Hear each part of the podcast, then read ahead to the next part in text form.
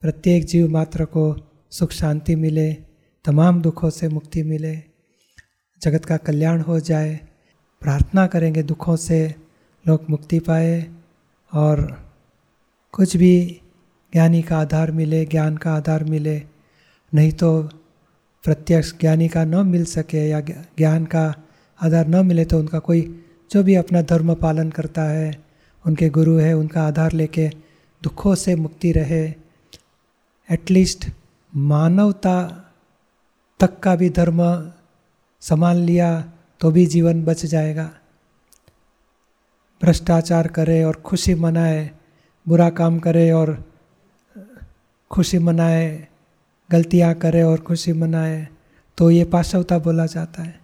तो मानवता में भी आएगा तो उसका जीवन वापस मनुष्य में आने का चांस है और कुछ ज्ञानी मिल गए, ज्ञान मिल गया तो मोक्ष तक प्राप्ति का रास्ता प्राप्त हो जाएगा।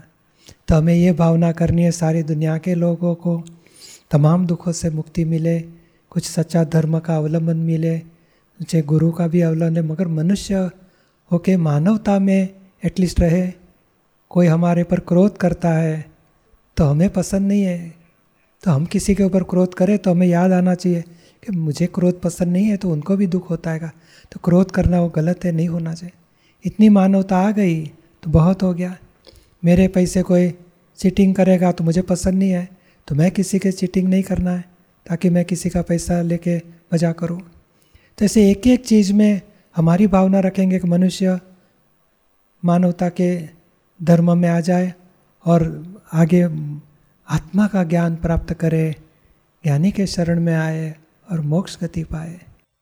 जो प्राप्त हमें हुआ है, ऐसा समय समनुष्य मात्र को सारे संसार में सभी को ऐसा प्राप्त हो जाए, ऐसे जगत कल्याण की भावना करेंगे।